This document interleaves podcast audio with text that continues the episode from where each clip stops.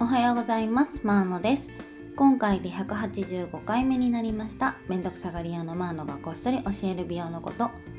このチャンネルは美容業界10年以上の私が綺麗になる最短距離は自分の本質を正しく知ることであるということをテーマに様々なジャンルからそのヒントをお伝えしているチャンネルです。はいということで今日も始めていきたいと思います。最近ねあの友達が結構周りでタロットを始めて、えーと、いろいろ占ってもらうことが増えたんですけれどもなんかそれが楽しくてあのインド先生術とはまた違う出方をするというかもう完全に今今のあの答えを知りたい時とかにカードって役に立ったりするんですよね。でインド先生術の場合は誕生日で見るっていうこともあって自分の本質的なところとか大まかな人生の流れだったりとか癖だったりっていうのを読み解くにはいいんですけどね。なんかこうランチに今日ご飯食べようかなパン食べようかなぐらいのあのことってそのインド先生術では絶対見れないところでもあるし見る必要もないんですよね。でも自分とちょっと話したいみたいな時にはカードの方が役に立つなっていう。直感も磨かれるし絵や言葉からイメージするっていう力もなんか培われるというか楽しそうだなと思ったので私もタロットカードを買ってみました。あの週末に届くと思うのでちょっとしばらくあの並行してね勉強してみようかなと思ってます。はいということで今日のテーマなんですけれども前回予告した通りしりとれの効果はいかにみたいなところをですねお話ししていきたいと思います。そもそも1月にあの初めにね今年はしりとれ頑張りますみたいな配信をしたんですけれども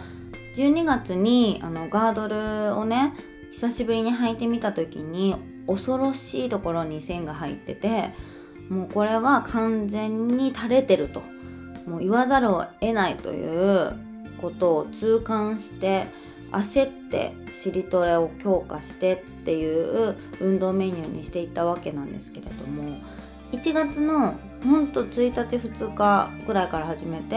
2週間後にはあのかなりお尻が上がったと実感できてたんですね。やっぱりしりトレって効果が早いなと思っていたんですけど今そこからまた1ヶ月経ったところでどうなのかっていうことなんですね。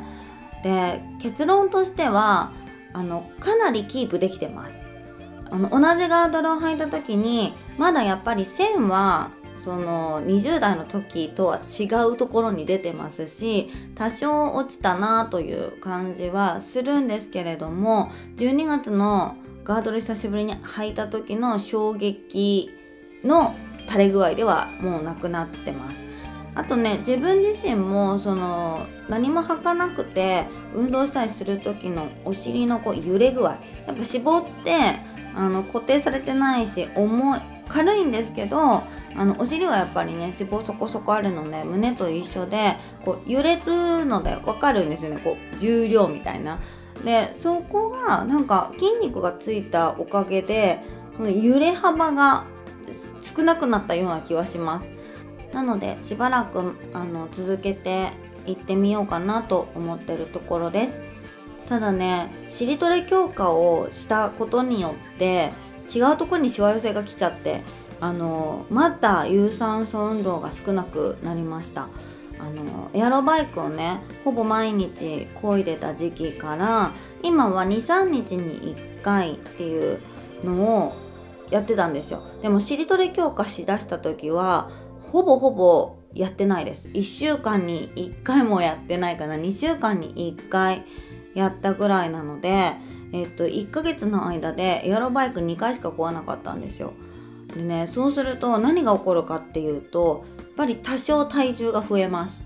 有酸素運動をしないイコールカロリー消費が足りてないというところが顕著に見られましたね。あとお尻お尻お尻って思ってやってたので体幹の部分っていうのはトレーニング意外と意識してできてたんですが腹筋とかあの背筋肩周りっていうところはちょっと弱いなっていう気はしましたねだから集中するのも大事なんだけど結局長いスパンで見ると本当全身をまんべんなく鍛えながら有酸素も取り入れてっていうのをしていかないといけないなと思いました。分かりきったことではあるんですけれどもやっぱり習慣化の難しさというかね同じことを繰り返すのは意外と続くようになってるんですよ。ヒートトレーニングずっとしますとかエアロバイク毎日こぎますとかしりトレ毎日しますとかはなんか続くんですけどあの間で違うこと入れるとね入れるのがしんどいというかちょっと面倒くさいなって思っちゃうんですよ。偏っちゃう傾向にはありますね。ただ今はあのダイエットを去年ね始めた時みたいに積極的に体重を落としたいっていうことではなくてあの日々の中でのカロリー調整というか消費カロリーと摂取カロリーのバランスを取るための有酸素運動の必要性というところなのであの何日かに1回っていうのは決めて有酸素を入れてればいい感じでキープできるんじゃないかなっていうのは思ってます。去年その48キロ目標にして、えー、と49キロぐらいになってからっていうのは48キロと49キロの間をずっとキープしてる感じなんですね。生理前とか、あのー、ちょっとホルモンバランスで崩れる時があっても50キロまで増えることはないので体重コントロールはできていると言えると思います。ただ体重に現れないのがやっぱり筋肉なのでうんまあ、もちろん体脂肪率っていうものが目安にもなるし筋肉量も出るんですけどやっぱり家庭用のね体組成計っていうのはちょっと誤差がありすぎる印象なので自分の見た目とかあの運動のしやすさ動きやすさとかで判断していく方が私はいいなっていう感じなんですよね。で今はやっぱり筋肉量を落とさないキープさせるっていうことが最優先にはなるので有酸素運動は今月はね3日に1回入れるって決めてあとはヒートトレーニングとシリトレとをやってる感じです。あとエアロバイクまで行かないにしてもあのマットの上で有酸素に近い動きが毎日入れれないかなって考えた結果今月はですねヨガの太陽礼拝を1回5セットするっていうのをそのトレーニング前に入れるようにしましたまあ有酸素運動ではないんですけれどもどちらかというとウォーミングアップに近いものではあるんですがでも回数を多くするとセット数多分ね20セット以上やるとある程度の有酸素運動にはなる感じはします。ただ私の場合はあの有酸素運動をするきっかけになるためのなんかスイッチみたいなところでその太陽礼拝を入れてるっていう感じなんですね。で太陽礼拝ってほんと全身をまんべんなく伸ばせて動かせるのでなんか次の日にね動かせてなかったところが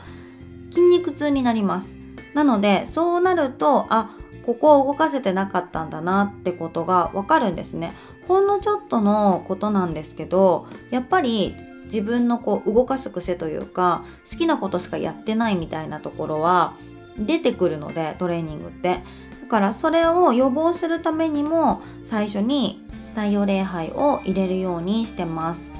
有酸素運動代わりというわけではないんですけれども尻トレ強化っていうお尻に特化したことだけをあの毎日やり続けるとその全身のバランスは崩れる。カロリー消費もそうだし背中周りだったり肩周りだったり他のところがあの鍛えれない時期っていうのが増えてしまうのでなので全身にスイッチさせるため全身を動かしてるんだよっていう体にこうモードをね切り替えるためにっていう意味で取り入れるようになりました。なので太陽礼拝やるとね全身あったかくなるので他のこともやりたくなるんですよ。で尻トレもそうだしその後にそのままエアロバイク買おうかなっていう気持ちにもなったりします。なので本当最初のスイッチをどうするかっていうところでなんかあの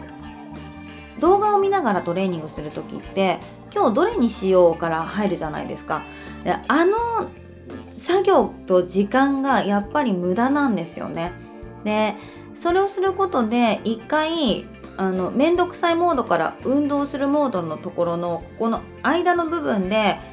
考えるっていう行為が入っちゃうのでここがね非効率なんですよ。でなので体を動かさなきゃって思った瞬間に動かせるイコールあの覚えているフローから始めるっていうのはすごくあの効率がいいなと思います。なので自分自身がそのヨガやってなくてねあの太陽礼拝わかんないよっていう方はあの普段、うん、やってる YouTube のウォーミングアップとか覚えてる何か動きをね3分ぐらいやるっていうのでもいいとは思うんですけれどもなんせめんどくさいなと思った時にパッと全身運動のスイッチを入れるっていうのはすごい大事だなと思います。そして私11月からあのハビットトラッカーをやっているんですけれどもハビットトラッカーってあのスタンプでもあるし直接スケジュール帳に書いてる人もいると思うんですけれども要はやった日をこう印つけていくっていう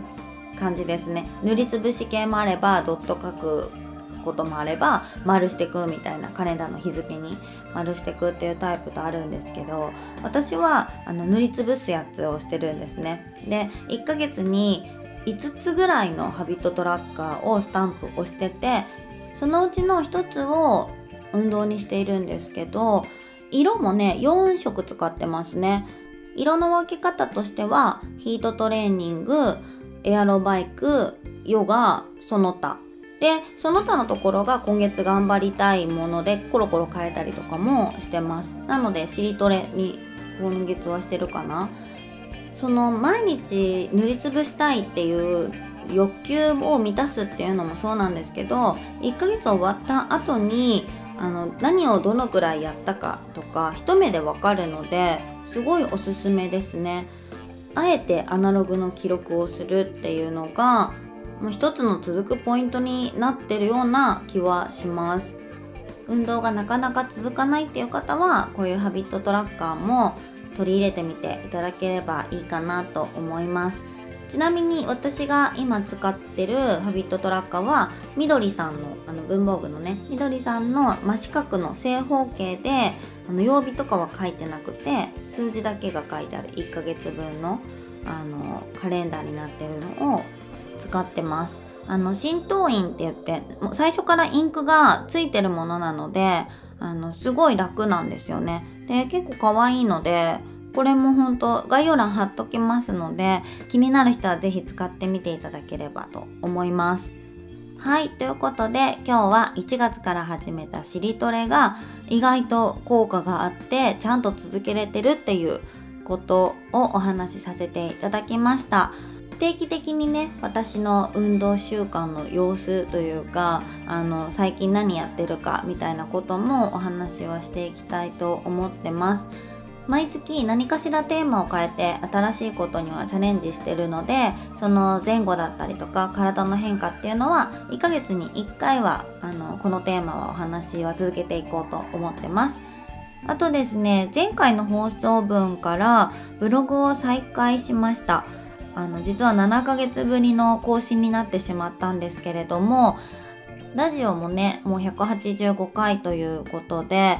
なんか過去回に飛ぶのもちょっとポッドキャストとか Spotify の中からでも大変になってきてて、まあ、それもあって整理もしたいなっていうこともあったのでまあこれを機会にちょっとずつ過去回もアップしていこうと思ってます。ただ話してることを全てあのブログで書くっていうことはしないのであくまでこう要点だったりとか今日のテーマこんなのとか紹介したアイテムの話とかと写真で今日のハビットトラッカーとかどんな感じなのかとか伝えるのにはやっぱりあのブログだったりの方がいいなと思ったので少し時差はあると思うんですけれどもブログもアップしていきたいと思います。